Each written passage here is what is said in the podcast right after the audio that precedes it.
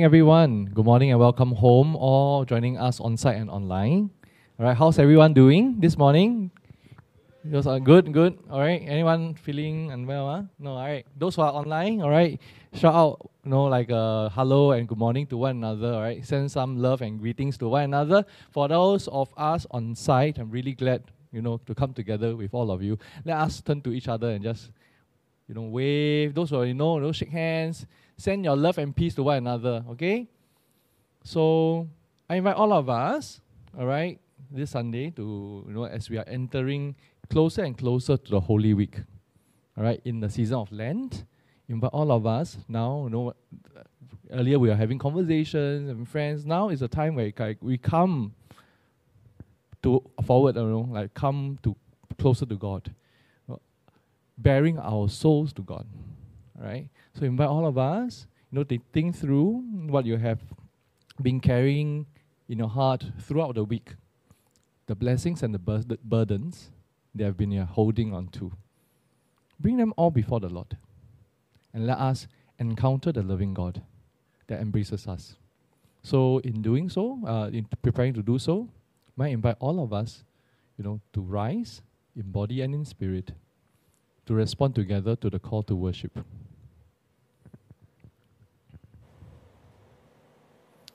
Drawn by God's presence, we gather. gather inspired by God's Spirit. We worship. We worship. Empowered by God's grace. We, we live. live. We are community. Embraced, by, by, the mystery of God's love for, all creation. We are a community that looks for the light of Christ. The light, light that, that shines in every time, every, every place, and every life. Within this dynamic community, we foster connections and experiences that bring meaning to life and help us face the issues of the day. Together, Together we strive to live with loving hearts, open minds, and hands extended to all. Welcome home. Amen. Let's join the worship team for a time of worship.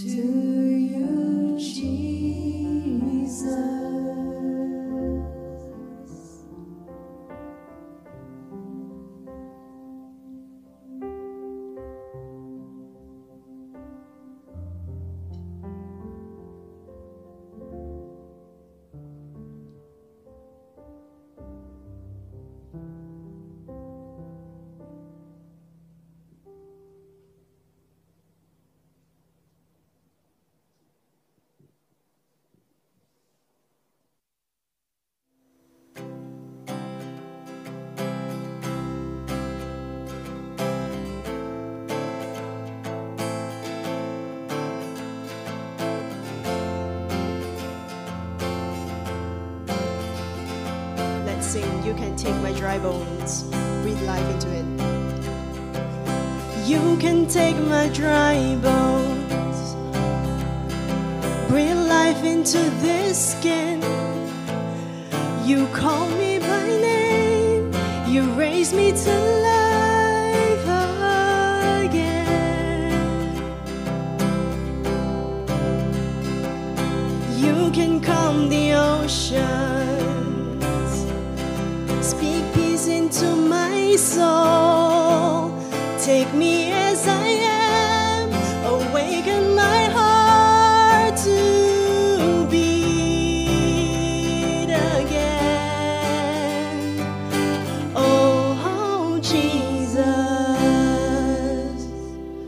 Oh, oh, Jesus, oh, oh Jesus.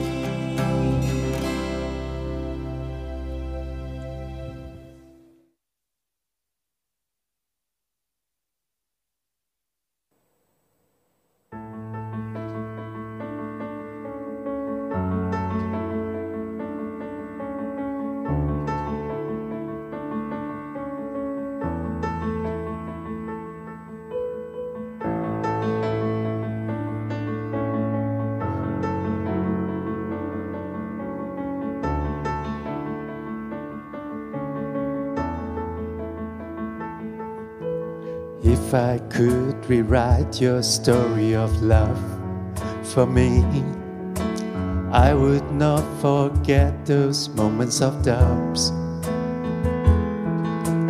If I could rewrite your story of love for me, I would not erase those times of struggle. Those moments of doubting myself and blaming you for all my brokenness. Those moments I wrestle myself and you for the answers, for a little hope. Then I will remember when you became real to me, when you would not turn away, when you would not turn away, I will remember. I am an anchor of love, I am a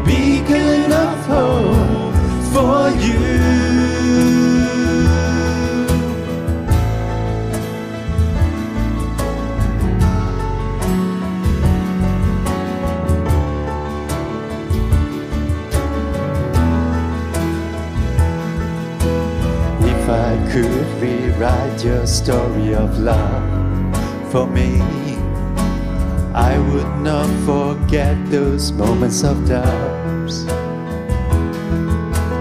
If I could rewrite your story of love for me, I would not erase those times of struggle. Those moments of doubting myself and blaming you for all my brokenness. Those moments I wrestle myself and blame you for the answers, for a little hope. Then I will remember when you became real to me, when you would not turn away, when you would not turn away, I will remember. I am an anchor of love, I am a beacon of hope for you. When you touched me on my side, when my eyes were open to you. And so I saw that I was born free. You touched me on my side, when my eyes were open to you, and so I saw that I was born free. Then I will remember when you became real to me. when you would not turn away, when you would not turn away. I will remember I am an anchor of love. I am a beacon of hope for you. I will remember. I will remember when you became real to me. When you would not turn away. When you would not turn away.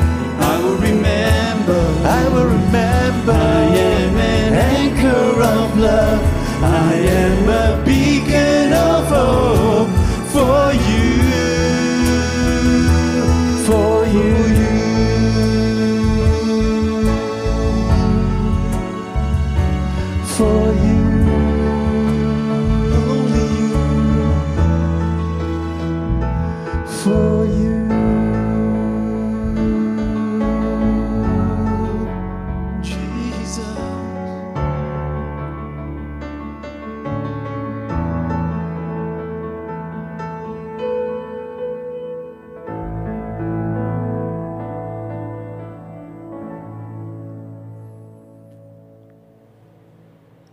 Please be seated. And will you join me in a word of prayer?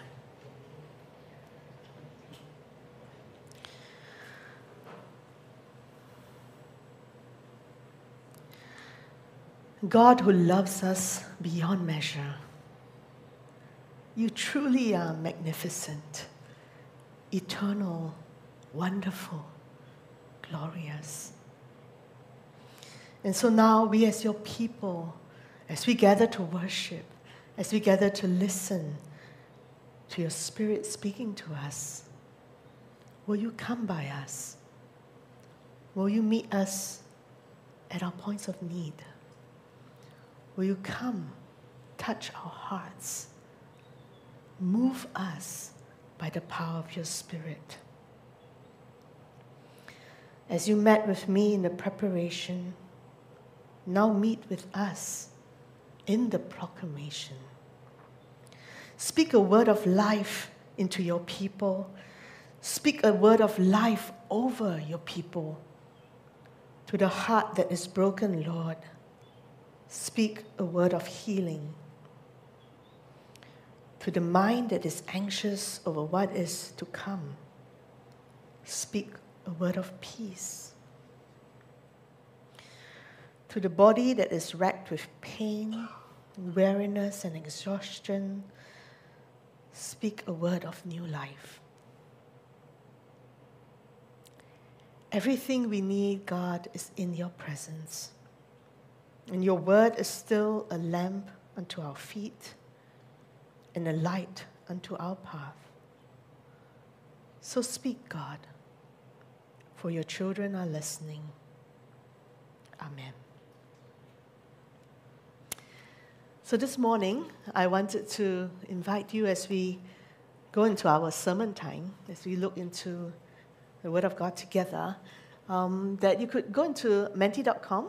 It's something that we use to interact during the sermon time. I'd love to hear your input to some of the questions that I'll be asking. Um, and I know that you would add so much insight and so much wisdom into it. So you can use the QR code, you can scan the QR code, or if you want uh, to use the short link, is fcc.ly slash menti, and it will take you to the deck of slides for today. Okay?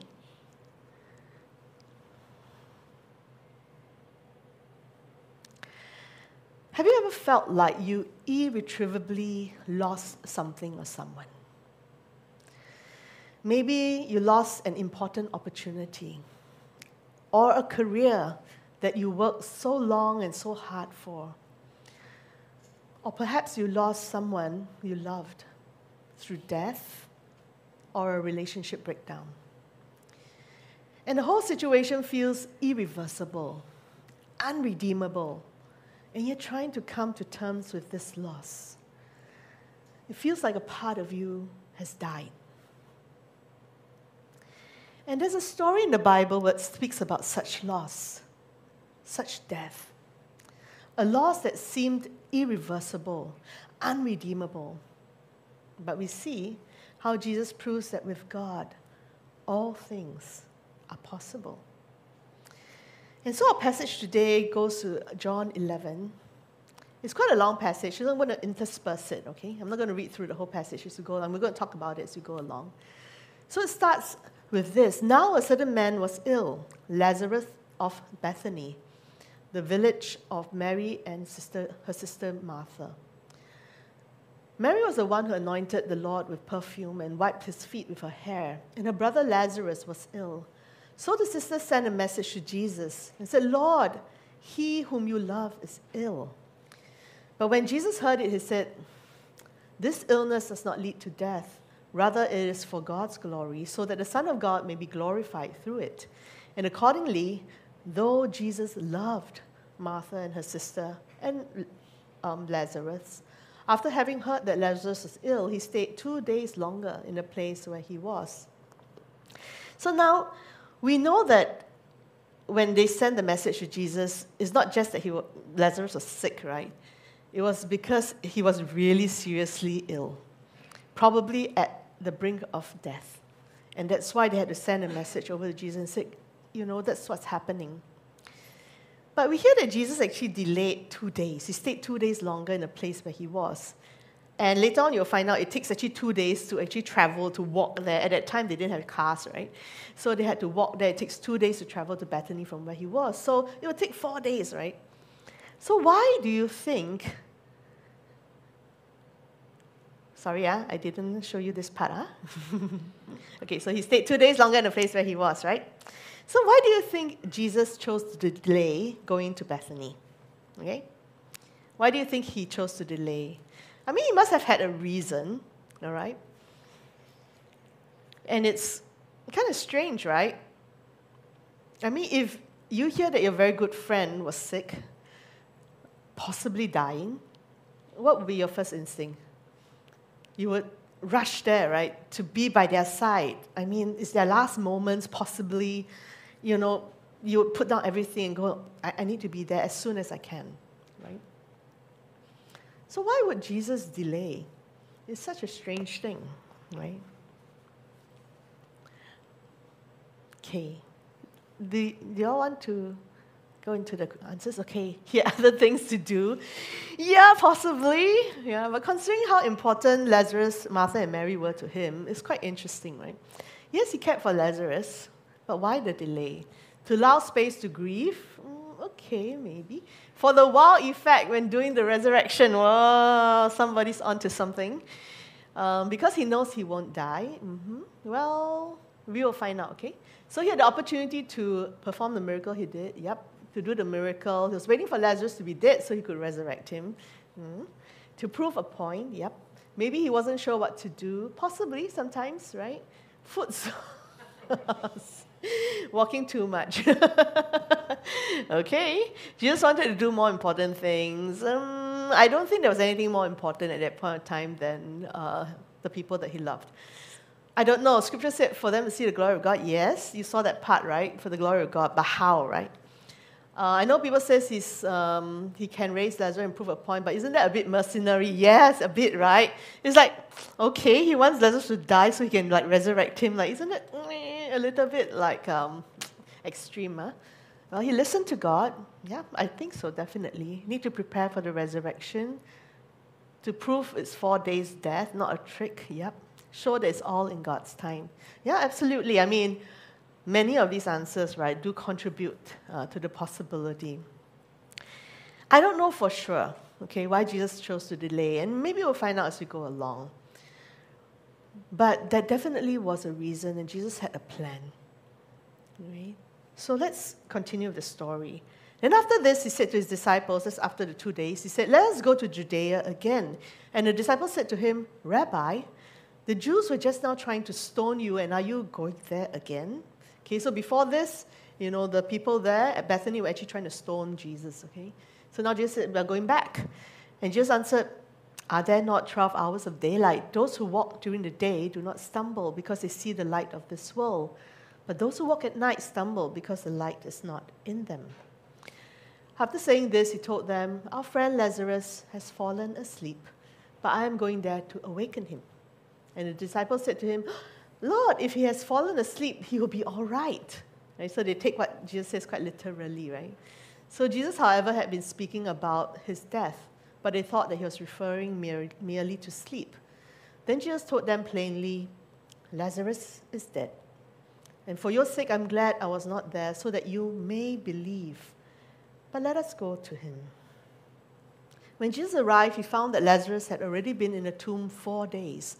Now, Bethany was near Jerusalem, some two miles away, and many of the Jews had come to Martha and Mary to console them about their brother. And when Martha heard that Jesus was coming, she went and met him, while Mary stayed at home. Martha said to Jesus, Lord, if you had been here, my brother would not have died. But even now I know that God will give you whatever you ask of God. And Jesus said to her, Your brother will rise again. And Martha said to him, I know that he will rise again in the resurrection on the last day. Jesus said to her, I, I am the resurrection and the life. Those who believe in me, even though they die, will live. And everyone who lives and believes in me will never die. Do you believe this? And she said to him, Yes, Lord. I believe that you are the Messiah, the Son of God, the one coming into the world. And when she had said this, she went back and called her sister Mary and told her privately, The teacher is here and is calling for you. And when she heard it, she got up quickly and went to him. Now, Jesus had not yet come to the village, but was still at the place where Martha had met him. And the Jews who were with her in the house, consoling her, saw Mary get up quickly and go out, and so they followed her as well, because they thought that she was going to the tomb to weep there.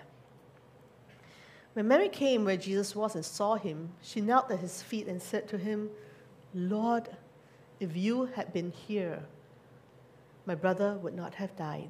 The exact same thing that Martha said, right? When Jesus saw her weeping and the Jews who came with her also weeping, he was greatly disturbed in spirit and deeply moved. And he said, Where have you laid him? And they said to him, Lord, come and see. And Jesus began to weep. So the Jews said, See how he loved him. But some of them said, Could not he who opened the eyes of the blind man have kept this man from dying? Which is kind of the, some of the responses we had earlier, right? Like, why would Jesus do this? Isn't it mercenary, being like so extreme, right? He could have just healed him at that moment. Why wait? And yet, there were also those who saw how much Jesus loved him. So, in the shortest verse in the entire Bible, Jesus revealed one of the most important characteristics of the nature of God, the heart of God.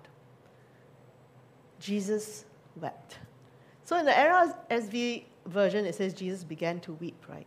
In a lot of the other versions, you see this shortest verse in the Bible Jesus wept. When Jesus saw the sisters Mary and Martha weeping, as well as the people around them also crying, John writes that he was deeply moved in spirit and troubled. And when you see Jesus weeping, we understand that the God whom we worship is not remote, aloof, far away. God cares for us. God loves us. God is close to us, is tender hearted. And God grieves with us when anything threatens our human well being. Jesus wept. But not only that, God doesn't just empathize with our many pains and sorrows, God also acts. Jesus wept with Martha and Mary, and then he raised Lazarus from the dead. And you know, this is his very last miracle before his own death and resurrection. So it's quite a significant moment. It's a moment that is meant to live on for people to understand. So, as we continue, then Jesus, again greatly disturbed, came to the tomb. It was a cave, and a stone was lying against it. And Jesus said, Take away the stone. Martha, the sister of the dead man, said to him, mm, Lord, uh, it's a bit smelly. ah. There's a stench ah, because he had been dead for four days already. And Jesus said to her, Did I not tell you that if you believed, you would see the glory of God? And so they took away the stone. And Jesus looked upward and said, Father, I thank you for having heard me. I knew that you always hear me. But I have said this for the sake of the crowd standing here, so that they may believe that you sent me. And when he had said this, he cried with a loud voice, Lazarus, come out! And the dead man came out, his hands and feet bound with strips of cloth, his face wrapped in a cloth. And Jesus said to them, the crowds, Unbind him and let him go. And many of the Jews, therefore, who had come with Mary and had seen what Jesus did, believed in him. Perhaps it was a mercenary, perhaps it was strange that Jesus had to wait until Lazarus died in order to resurrect him. But because of that, many came to believe. So Lazarus was so dead that there was already the stench of decay. He had been dead for four days. I mean, this is like death, right? Like really dead. There was no possibility that he was in a coma or just unconscious for a while. In fact, the Jewish standard for being really, really sure that someone is absolutely, completely dead is only three days. Once three days has passed, they go like, okay, I think this person is really dead, right? So Lazarus, in their minds and in their understanding, is irrefutably dead, without a doubt. By performing the miracle on the fourth day after Lazarus' death and burial, Jesus was demonstrating his power and authority over death itself. Death that seems so final for all human beings, right? That even a dead person could be raised from the grave, even after rot and decomposition had set in the body. Can you imagine? It then becomes clear that Jesus had delayed going to Lazarus immediately because he wanted to wait until Lazarus was dead so that Jesus could prove his divinity to his disciples and the people around once and for all. At the same time, Jesus also proved that God had the power to undo death, to reverse death. The decaying stench is important to this story because Jesus not only resurrects Lazarus, he actually reverses the effects of death. It's not just bring him back to life, he's actually reversing the effects of death. Imagine decomposition already started. Jesus is reversing it. He has the power to undo death, proving that he is divine. And this is not the first time we see God bringing people back to life. Even in the Hebrew Bible, which we sometimes call the Old Testament, we see God bringing the dead back to life. Lazarus' story parallels the story in Ezekiel chapter 37, where God brings the prophet Ezekiel to the valley full of dry bones. Do you remember that? Mortal, can these bones live? The Lord asked Ezekiel. Can these bones live? Perhaps this is a question many of us are asking ourselves. Can we recover from this? Can what is dead be revived? If so, how? And when will that happen? Can these bones live? Ezekiel responds, but he doesn't answer the question. He just says, Oh Lord God, you know. You know. I think Ezekiel must have looked around at the sea of dry bones and felt overwhelmed at the sight. So his response was very honest. Only God knows if these bones will live again. And then God told Ezekiel, prophesy to these bones and say to them, O dry bones, hear the word of the Lord. Thus says the Lord God to these bones, I will cause breath, spirit, to enter you, and you shall live. I will lay sinews on you and will cause flesh to come upon you and cover you with skin and put breath in you, and you shall live. And you shall know that I am the Lord. I will put breath into you, and you shall live. Throughout this passage, from Ezekiel 37, verse 1 to 14, God repeats three times, and you shall live. And you shall live. And you shall live. By all human logic, Lazarus' death was irreversible.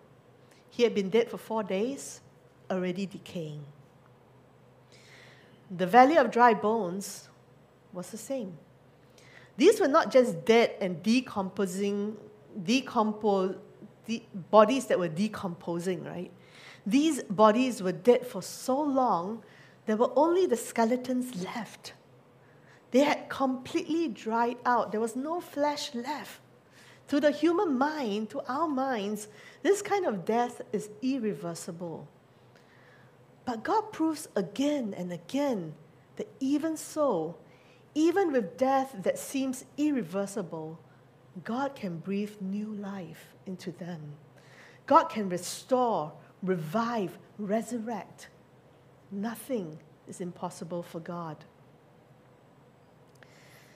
Is there something in our lives that we thought was dead? Hopes, perhaps, dreams, a relationship, a friendship, our connection with God, our faith? What is something in your life that you thought was dead? Perhaps there was something inside you that has died.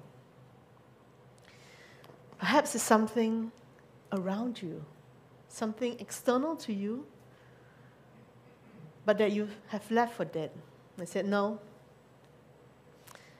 that's gone. That is no longer a part of me. What is something in your life that you thought was dead? Hmm?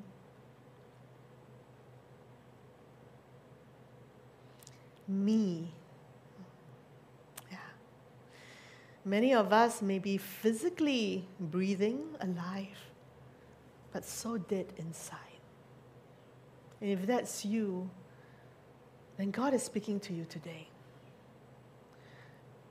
If you think that your death inside is irreversible, unredeemable, then God is speaking to you today. Hopes, our hope for romance, friendships, relationships, finding love, passion for greatness. So many things, right? And this is anonymous, right? So you can actually be very honest here, right? Nobody's not going to know. But you see love coming up a lot, right? The idea of finding love, the hope for romance, just the hopes that we have for life. Trust. Sometimes because of things that we've gone through, that we've lost trust. Maybe even in ourselves, maybe in others. Support direction, mhm, being myself, childhood. Yeah. We lost the child in us, right? Our youthful energy, yeah. Innocence, yeah. There are so many things that we may not realize, but as we take a moment to think about it, that we have left for dead within us. Purpose. Ah. You know, some of us we don't even feel like we have a sense of purpose in our life. Our old self. Yeah. Thank you for sharing. Thank you for being vulnerable to share what is in your heart.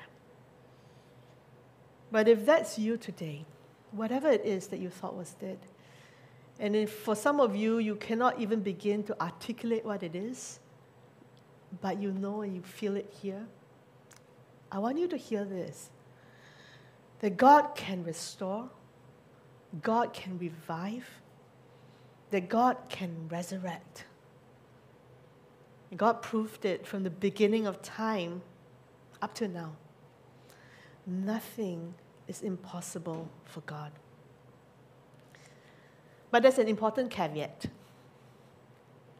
You see what Jesus says at the beginning of the story? He said, if it's for God's glory, this is what's going to happen.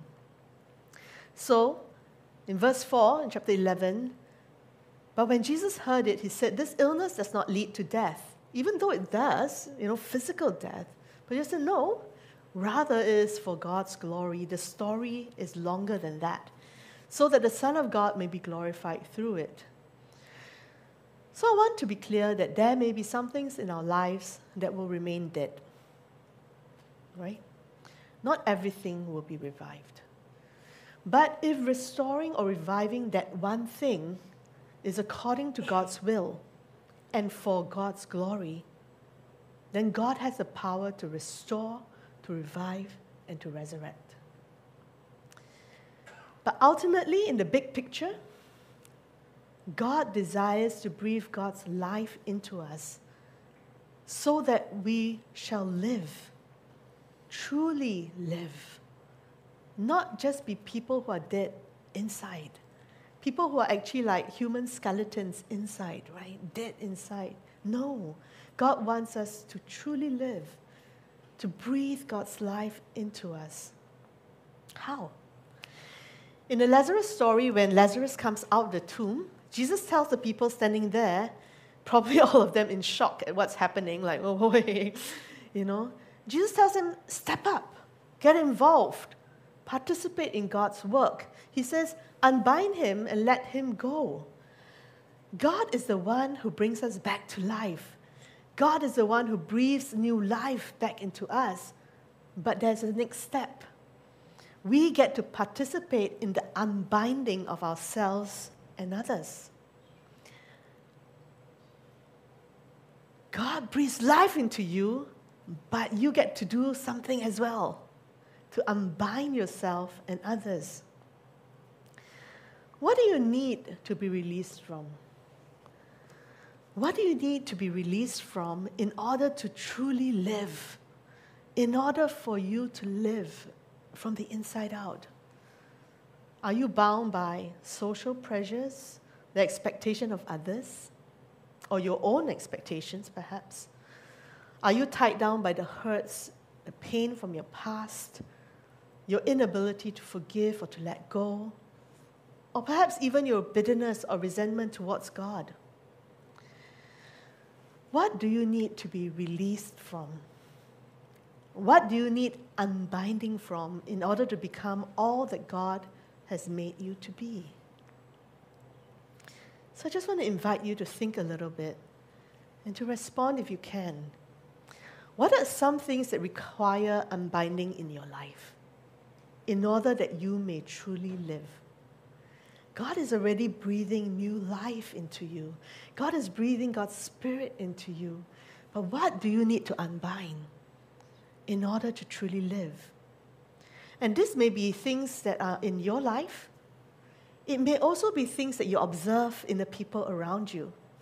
You realize that, oh no, when you look at someone that you love, maybe a sibling, maybe a friend, and you look at them, you go like, oh, if only they can step out of that. If only they do not allow that to hold them back, they can live, truly live.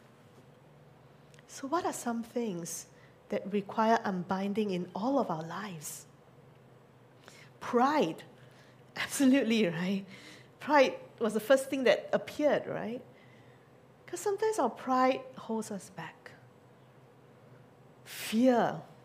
And fear is a big one we fear many things. As human beings, we fear the uncertain, We fear what it means if I let this go, what does it mean? Sometimes we prefer the familiar, even if it holds us back, even if it hurts us, because it is more scary to let that go and to welcome and be open to the unfamiliar, to the uncertain, right? A lot of things we fear. Our false sense of value, yeah? Resentment, our distractions, the expectations of others, negative cognitions, yeah? Our helplessness, our mistakes, self judgment, right? We judge ourselves more than we can ever imagine. We constantly have this voice, that critical voice, speaking in our minds. Self deprecation, perfectionism, yeah. Workaholism, past things, doubts, judgment, false narratives of God. Mhm. There's so many things that hold us back.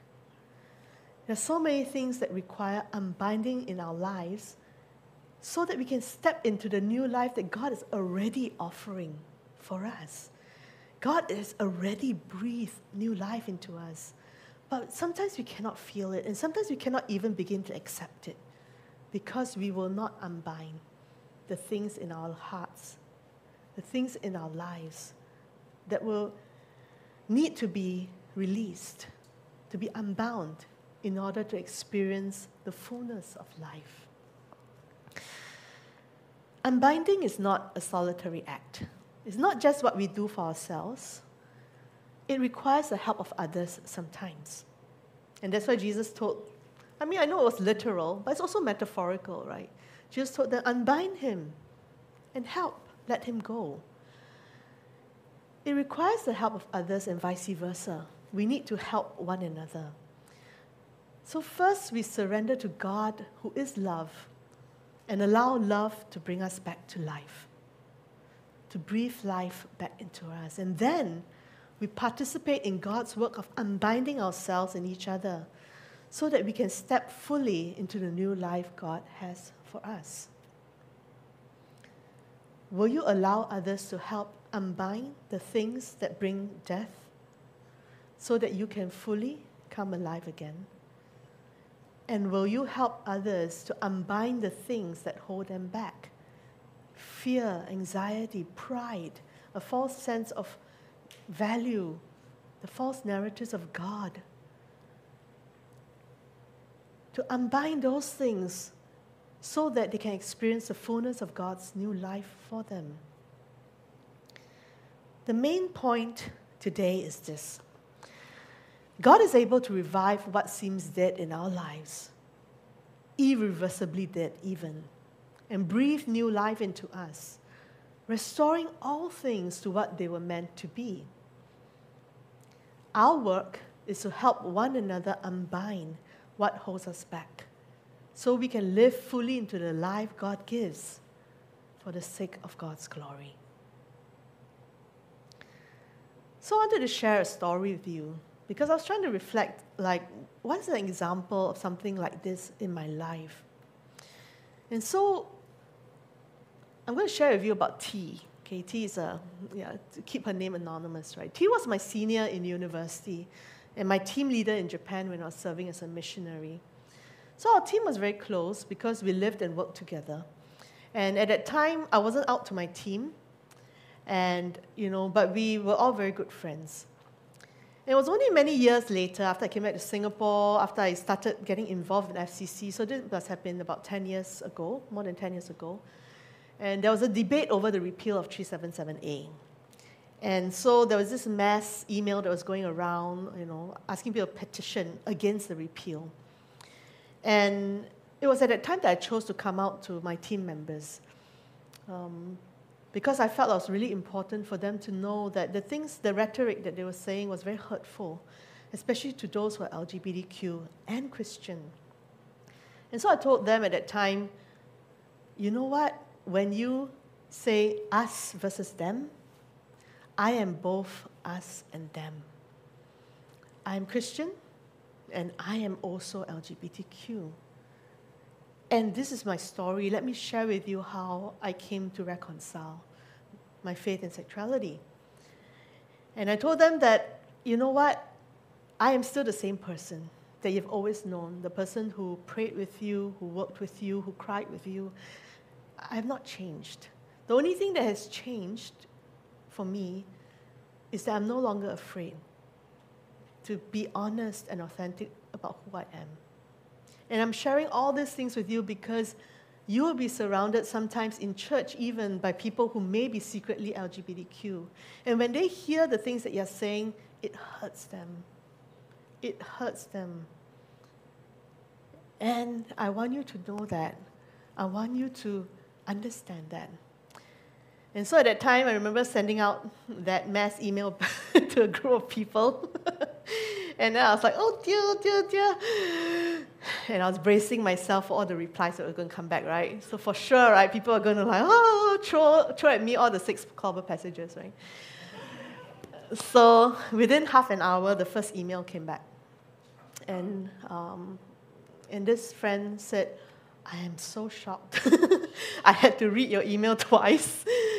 because like he's like, I don't even know if I know anyone. Like you are probably like the first person I know who is Christian and LGBTQ. and then I secretly laughed eh, to myself. lah. I didn't tell him, lah, but I said, actually it's not true. lah."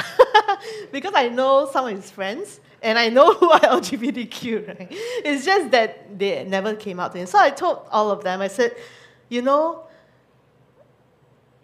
you may think that I'm the first one, and maybe that's true. The first one who's come out to you, lah. But I'm probably not.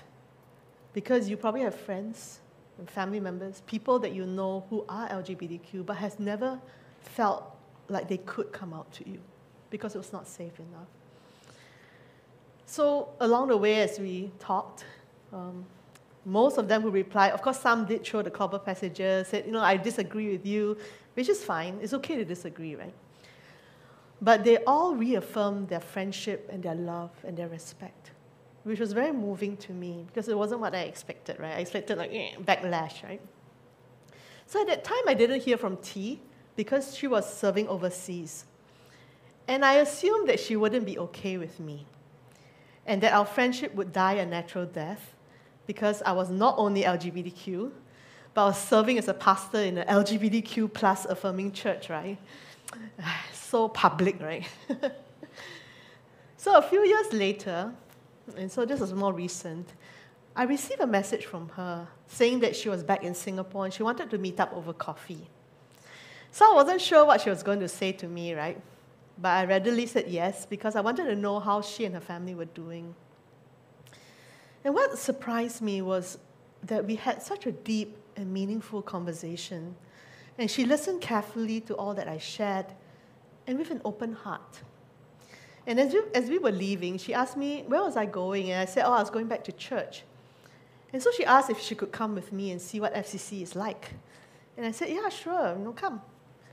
So I gave her the usual tour. I brought her around this hall. I said, Yeah, this is kind of where we worship, you know. And then I brought her up to the hive, and I knew that she'd be interested in the hive because she's a worship leader at her church. And as we stood at the hive and looked out at this space, right, she asked me, Can I pray for you and your church? And I said, Yeah, sure. And she prayed the most beautiful and affirming prayer for me and our church. And I was stunned. And I can't explain how I felt at that moment. It felt like something came alive in me. Something that I didn't even know was dead came alive in me. Not only was our friendship alive, she also wanted to affirm me and my ministry. And that meant the world to me because not many people from my past life have done that. Most have chose to kind of shun, right? Stay away, right? But she actively stood there and said, I want to pray for you in this church. God is able to revive what seems dead in our lives and breathe new life into us. restoring all things to what they were meant to be, even when we cannot see it, even when we can't believe it. Are you ready to be released from everything that holds you back? Are you ready to be unbound and to help unbind others so we all can be released to be and to do all that God is calling us to? Let us surrender to love and allow love to unbind us, transform us from darkness to light, from death to life, for the sake of God's glory. Amen.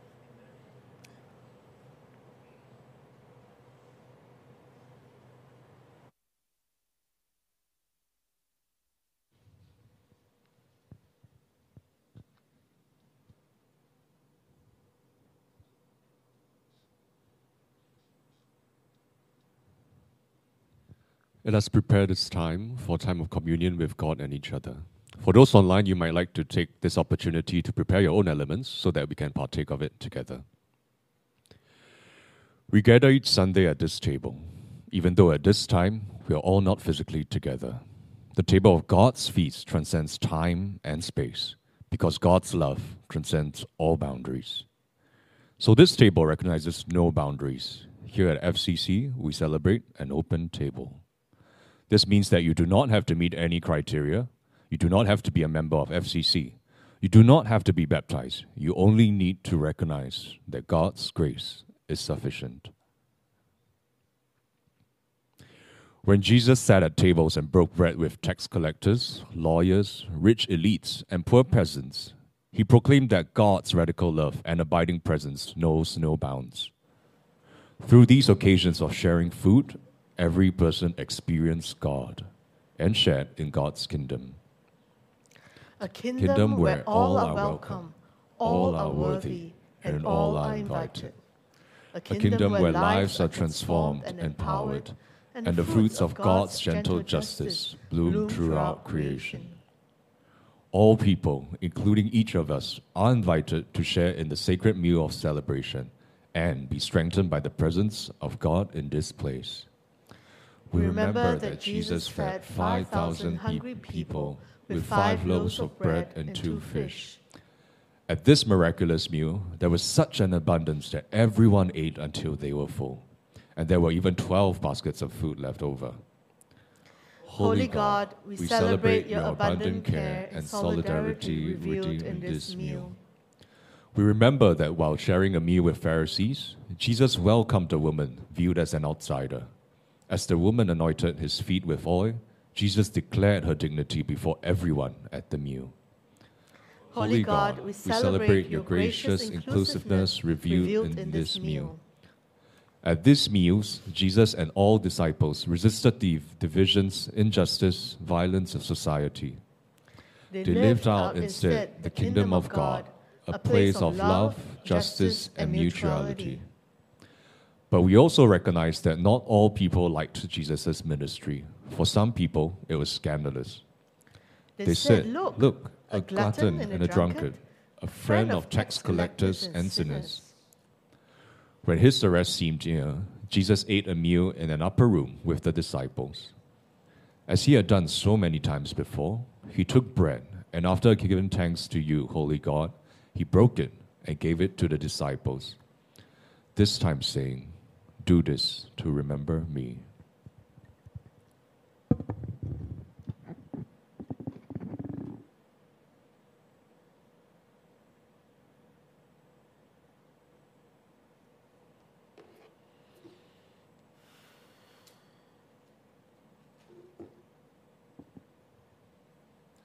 After the meal, he shared the wine, gave thanks, and said, I will not drink from this cup again until I drink it with you in the kingdom of God.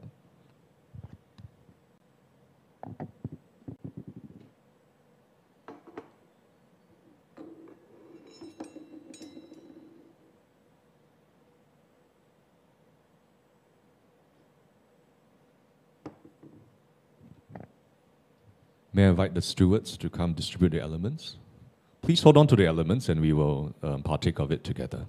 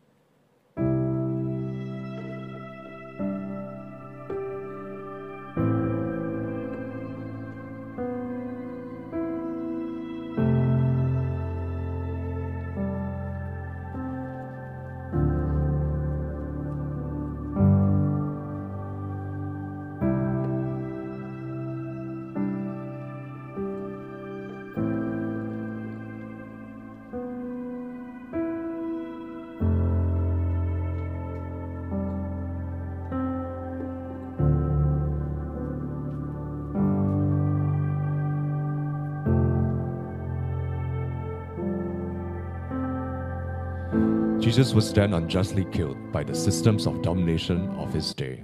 To some of his frightened disciples, it seemed that the bread symbolized his broken body and the blood his wine.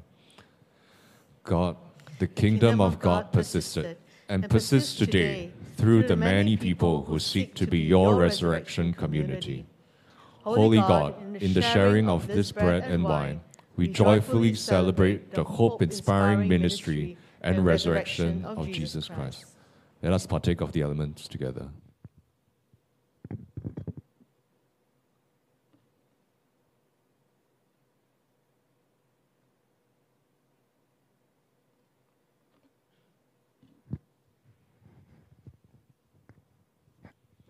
May I invite you to stand if you are willing and able?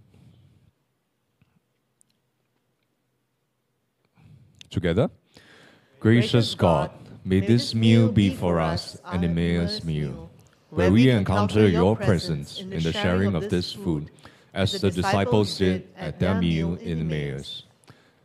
May the sharing of this food be a taste of your kingdom, Holy God, so we may be strengthened to be your joyful and hopeful disciples. And may we share in your kingdom of love, justice, and mutuality with those around us. Amen. Please be seated.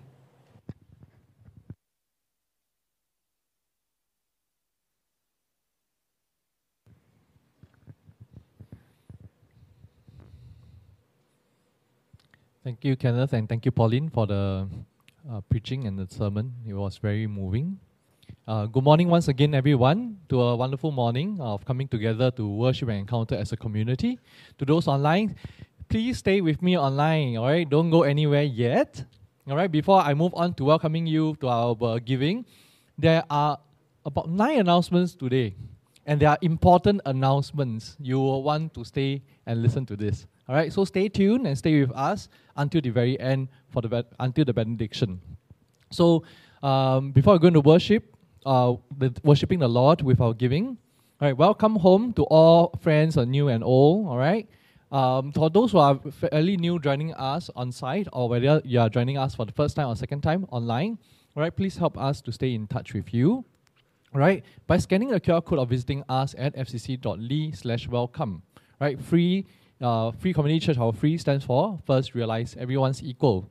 All right, we often say that you know we come, we accept you and affirm you regardless of your sexual orientation, your gender identity, various status. But what we are saying is this: come, come simply, come as you are. God loves you. That's it. All right. So today there's a important uh, announcement for the newcomers meeting. All right, we have a newcomers meeting at the end of the service today. All right, happening at the room at the back of the hall. And so, uh, for those who, if you, even you have not signed up and you're new today, you, we really encourage and welcome you to come and um, join this newcomers meeting to know, uh, to know about us, our mission, uh, who we are. The pastors and the members of leadership of the leadership will be sitting together with you uh, to address questions. All right. So, if not, if you're unable, you still can join us next month. All right, in April on the 27th. Uh, sorry, on the 23rd. Right. If you have any questions, send your questions to info at freecomchurch.org. Next, uh, I'd like to share with us, like there are two funds you can give it for our offering. Uh, one would be the general fund. Okay, for those who are familiar with us, the general fund goes down to paying the operations and expenses of running the church. And for the building fund, right, that's on the screen, it goes down to paying down the mortgage of the church, keeps us to, you know, like continue to have a space, a physical space, right, for the community to come together uh, to feel safe and worship God. So as you're preparing the giving, all right, you can go to either give digitally by scanning the QR code. All right, if you're online, you actually can see the EUN, uh, UEN number and you can actually set up recurring payment. For those who are giving by credit card, you can visit freecomchurch.give.asia. Okay. So for those who are giving physically, right, after the prayer of Thanksgiving, we will be inviting the stewards to come forward to receive your offering. So I'd like to invite all of us you know, to enter a prayerful space, to come together collectively as individuals in a community, all right, to give thanks to our God. Let's come before our God, the one who breathes lives into us bring our dry bones back to life. Dear God, I love you. I love you, and I love you. And for this, I thank you for bringing life into my body, into my life for all the blessings that I receive from you. So help me, God, to live out this life, to love one another, to love all who have you we have brought into my life. As a community, may we come together to share this love with one another and with all creation. We give thanks to you. In Jesus' name we pray. Amen. May I invite the stewards to come forward? All right. To, so for those who are um, giving by you know like cash, you know physically or dropping a check, all right, you may just raise your hands and the stewards will come forward uh, to you. So now for the announcements. Right. So as Lent is coming, um, the important thing will be if you have not been baptized and you are uh, thinking and considering, you know, a baptism, you know, joining the fold, coming to faith, all right, or be part of, uh, if you are really a Christian and you are baptized, and you'd like to be a member of our church, you know, you join us in, continue to grow as a community with us, all right, please join us for our, you know, our class, all right, uh, by going to fcc.ly slash baptism. Not sure whether there's a slide, but for th- if if not, all right, please uh, take down of this uh, register uh, register link. Yes, fcc.ly slash baptism, or you can simply scan the QR code. Right. The requirement for the membership uh, is the uh, completion of the seed program. So the seed program is a program that uh, offers to newcomers to the church. It's um, is a, is a abbreviation of settle easily, engage deeply. It's for you to feel connected to the church, understand who we are, our mission, and what we do. For the next announcement, there on the 20, uh, 31st of March, on a Friday evening, there will be a private Bible study class uh, lesson that will not be ba- uh, broadcast online. All right, Reverend O Young is flying from overseas from US into Singapore. All right, to conduct a Bible study class in uh, in Mandarin. All right, uh, Tu all right, basically it, uh, it encourages us, right, to use various uh, uh, methods of engaging with scriptures, all right, so that we deepen our relationship uh, and our understanding of the faith. So if you are interested, um, right, you may just want to approach the pastors, all right, as this is a non-publicized um, event. Next, uh, we are working together with Kwasa. Kwasa is a LGBTQ plus affirming uh, Muslim group. All right, we are. This is an interfaith event. We are doing a iftar, a breaking of fast. As you know, that we are our brothers and sisters of the Muslim faith, right, Islamic faith. All right, they are having their Ramadan. They are having a fasting, and it overlaps together with our season of Lent. And so, uh, this is a perfect opportunity for us, right, to come together, you know, as not just like brothers and sisters in faith, but also LGBTQ plus community members, right? so that we can actually do uh, this breaking of the bread, breaking of the fast together. So for the so if you are interested on the 1st of April on a Saturday in the evening 6 to 8 p.m. at FCC, please come and join us by signing up at fcc.ly slash interfaith iftar. If that's too long for you, just take out a phone, whip out a phone and scan the QR code. And we look forward to seeing you. Next, um, on as we are approaching Holy Week, all right, the Sunday before we enter into Holy Week, all right, um, we will actually have a Lent event. That's a ACE. This is still considered ACE, also after church uh, um, engagement activities event, after church event, all right. Um, the worship team has very kindly to set this t- up uh, a time after Sunday from 1 p.m. to 2:30 p.m. All right, in the main sanctuary, whereby we'll have live worship together. So if you are interested, please stay back the next week on the uh, on the third. Sorry, stay back next week. All right, after service.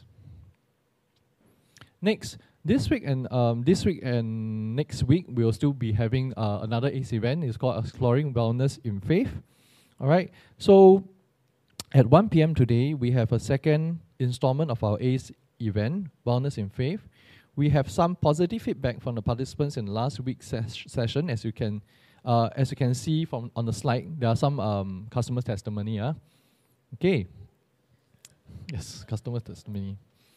So if you are interested, please come and join uh, this Sunday or today, or if you are un- unable to make it today, you still can join next week, right, at 1 p.m. Wellness in Faith is a workshop that invites people to explore oneself in the background of faith. Participants are encouraged to explore the practice of letting go and deepening their journey in faith. People will be guided to appreciate the value of support within a group setting while allowing each other to experience various activities in their own way. Thank you. Next. We are entering Holy Week. So if you have not, like, maybe you want to take down a phone, uh, quite a number of information um, that's happening. All right, that's coming. Next slide. So on Palm Sunday, 2nd of April, as you know, we will have our, uh, our service. And after service, we have our ACE, which is extended prayer, prayer time, worship time uh, with the worship team at 1 p.m. So we- uh, Palm Sunday, we are still, um, the time is as usual, 10.30. On Maundy, Thursday, on the 6th of April, we will have a Maundy, Thursday foot washing special experiential service where we come together to relive the moment, to recreate and re-encounter God in the moment of breaking of the bread. In the upper room, where Jesus came together with the disciples, right, for one last meal.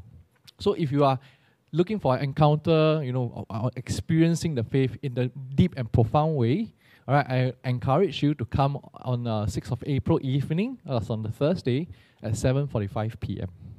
It will not be a broadcast service, so it's uh, so that we can create a sense of privacy and uh, sacredness. For Good Friday, all right, on the 7th of April, we will have Good Friday uh, morning service at 10, uh, 10.30 a.m. We will have broadcast for this. For Easter Sunday, same time, 9 uh, 10.30 a.m., we'll have a broadcast service. So this is a time whereby, you know, um, we will also be having our baptism and confirmation of membership of the ch- uh, members of the church. So if you are considering uh, baptism and again, uh, com- uh, considering baptism and um, being a member of the uh, church, please sign up so that you by Easter Sunday, you know, you can join us in this celebration. Next, we have a social media team, a social media ministry. Surprise, surprise. Alright. However, right, in the past we have been very running on a very lean team, and it can be very tiring sometimes. So we are actually really call, calling out for people who are you know like you're passion you're passionate about uh, social media or you're very familiar with using social media, which I believe many of you do. How many of you have TikTok accounts here? okay. Wow. Okay. I only see two hands. Now, mind. This is not a trap. All right. this is not a trap. So a message from the uh, service, service uh, uh, social service media team. You say, "Hi, the social service. Uh, sorry, social media, not social service. Social media. Okay, FCC social media team will be undergoing a revamp in 2023. You would like to join us to spread the message of hope of being in Singapore's only progressive and queer affirming church. Please slide into our DM on Instagram. So this is also a test. The first test is if you want to be part of it, like social media, you uh, addic- uh, you know, like familiar with that. No FCC info at FCC. All right, is go to the Instagram and then DM that over there.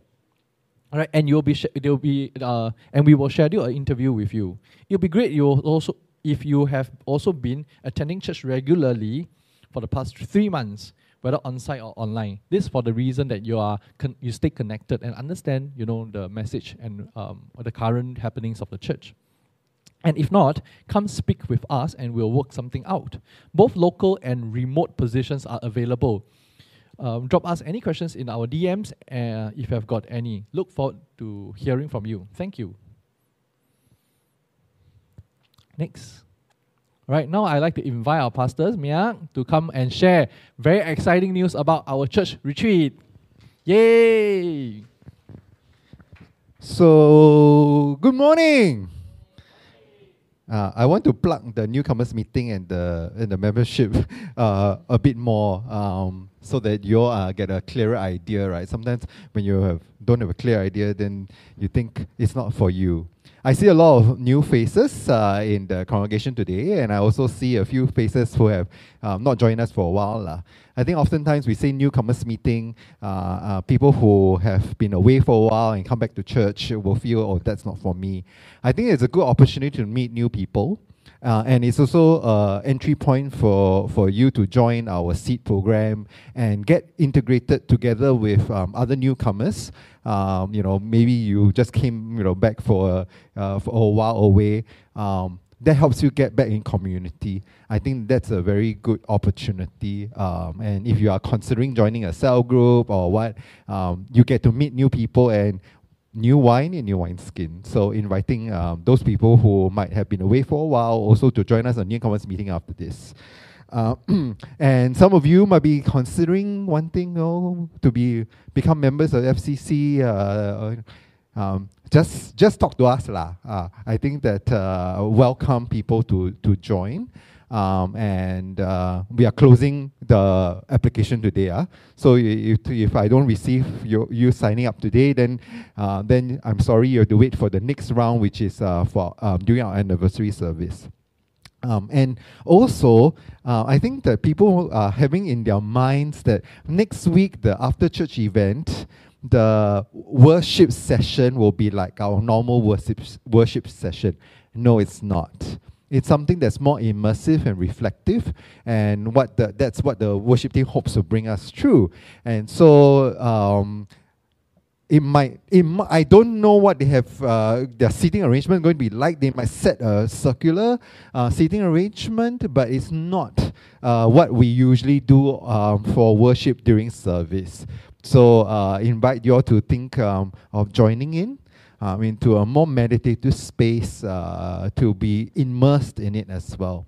Um, of course, uh, really excited about Holy Week uh, and um, and those of you who have not been to a Maundy Thursday before, uh, do come um, and experience it. It can't be broadcast because some experiences cannot. The bubbling of uh, boiling water, you know, the, uh, as we prepare. Yes, we use hot water to wash feet so that it's it feels different, right? Um, uh, uh, uh, and um, we do, and then we have food as well, and we sit around the table, and we all participate in the whole liturgy of the service. And I want to invite you to to come, come experience.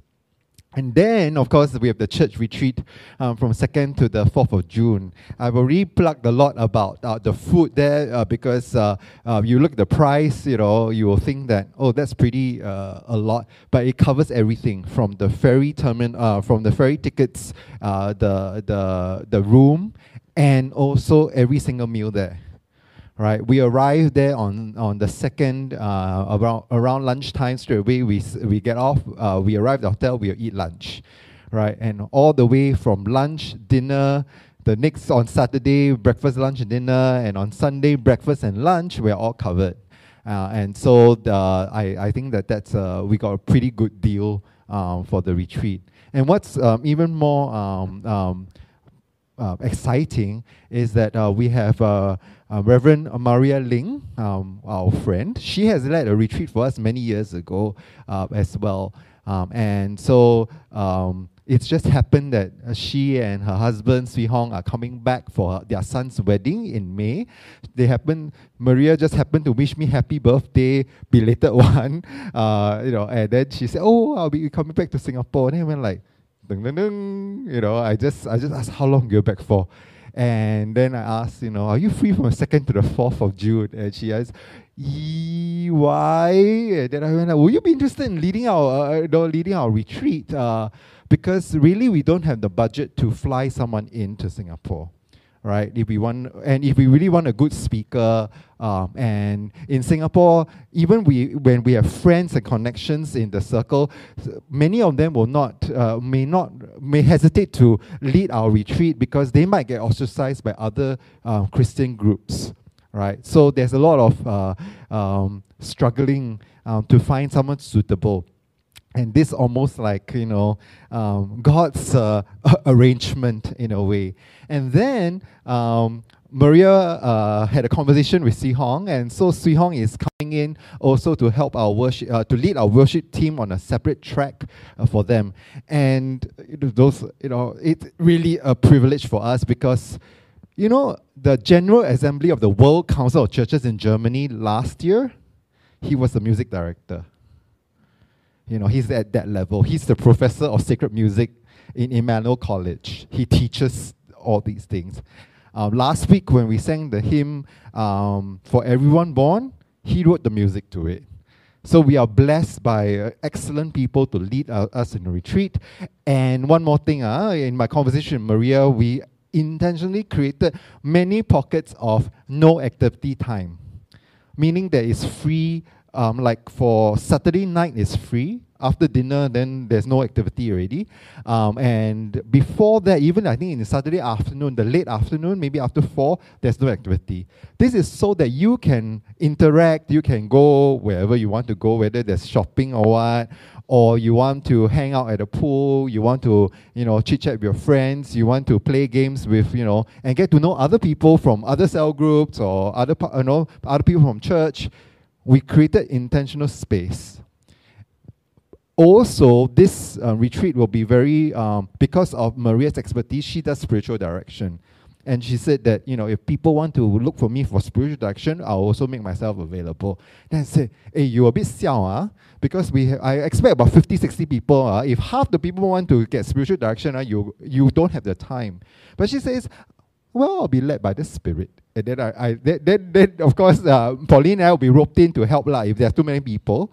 Um, but we also create that intentional space so that for some of you who might want to seek, ex, you know, experiencing what is spiritual direction, um, there are opportunities for that as well on Saturday night. And, uh, and, and so I encourage you to sign up as early as possible because um, I think that we should not, because this is a long weekend, right? And there are other churches who are trying to book the space as well. Uh, we managed to already sign the contract, so we are guaranteed 40 rooms. 40 rooms? Yeah, f- we- 40 rooms. But if we have more people signing up, and uh, I heard that a lot of people actually uh, asking, uh, going to be single, of, know, to get the single room because that's only $50 difference, right? And then we will run out of rooms, ah.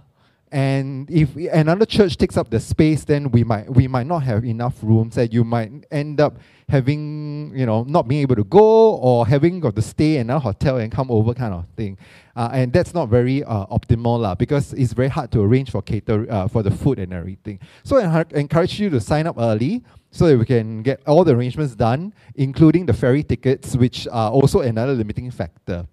So uh, look forward to seeing you there.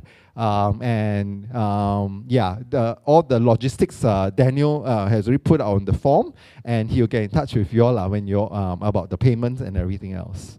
Okay, thank you. Now we come to the benediction. May I invite you to stand in body or in spirit?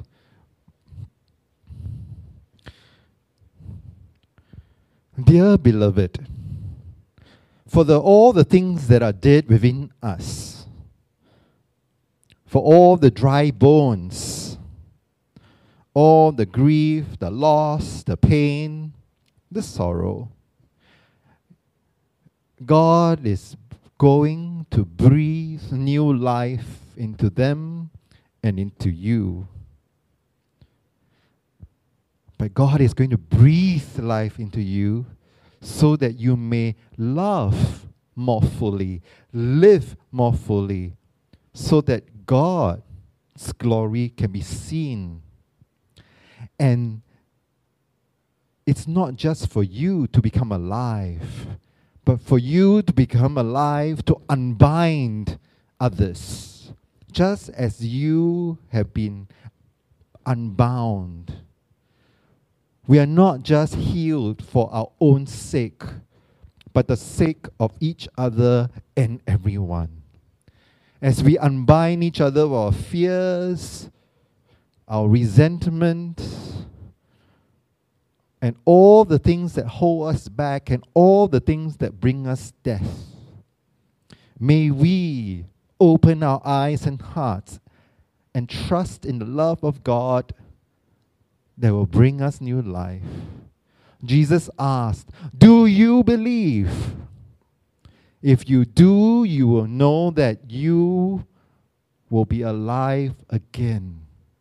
So go out trusting the promise of new life and the power of resurrection.